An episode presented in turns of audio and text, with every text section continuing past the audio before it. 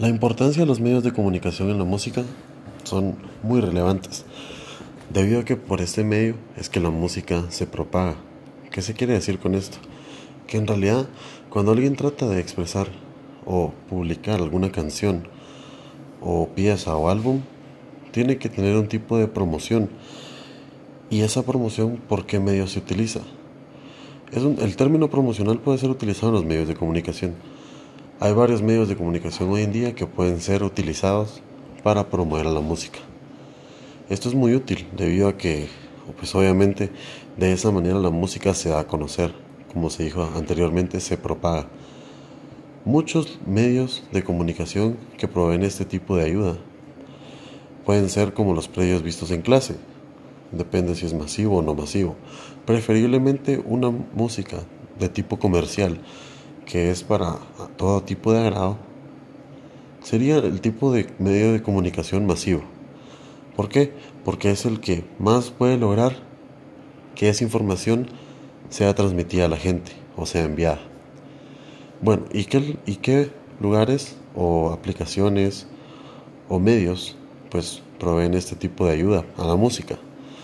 Pues hay varios. Está el periódico, está la radio. En el periódico primero se tiene que poner un, titular con una pequeña descripción de la canción o del álbum y de lo que trata, para que la gente esté interesada a escuchar esa canción. Luego, en la radio se promociona la música en sí, o la canción, o el álbum, lo cual, si mucha gente la escucha y le agrada, pues se meterá a cualquier otro tipo de red de media de streaming para streamear la canción o álbum lo cual esto pues dará conocimiento y dará ganancias al productor y cantante. Prosiguiendo con otros tipos de medios de comunicación están las redes sociales como se encuentra Facebook, Instagram, también Snapchat provee ciertos tipos de promoción y otra muy conocida es Twitter. Twitter es más para dar información ya cuando la gente es conocida, cuando el perfil tiene varios seguidores. Para eso se requiere al cabo de mucho tiempo. Pero la más famosa en términos de que todos pueden ver ese tipo de información al ser publicada es Instagram o Facebook.